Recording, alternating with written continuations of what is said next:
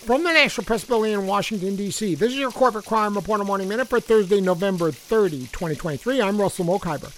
The Consumer Financial Protection Bureau last week ordered online lender Enova International to pay fifteen million dollars for widespread illegal conduct, including withdrawing funds from customers' bank accounts without their permission.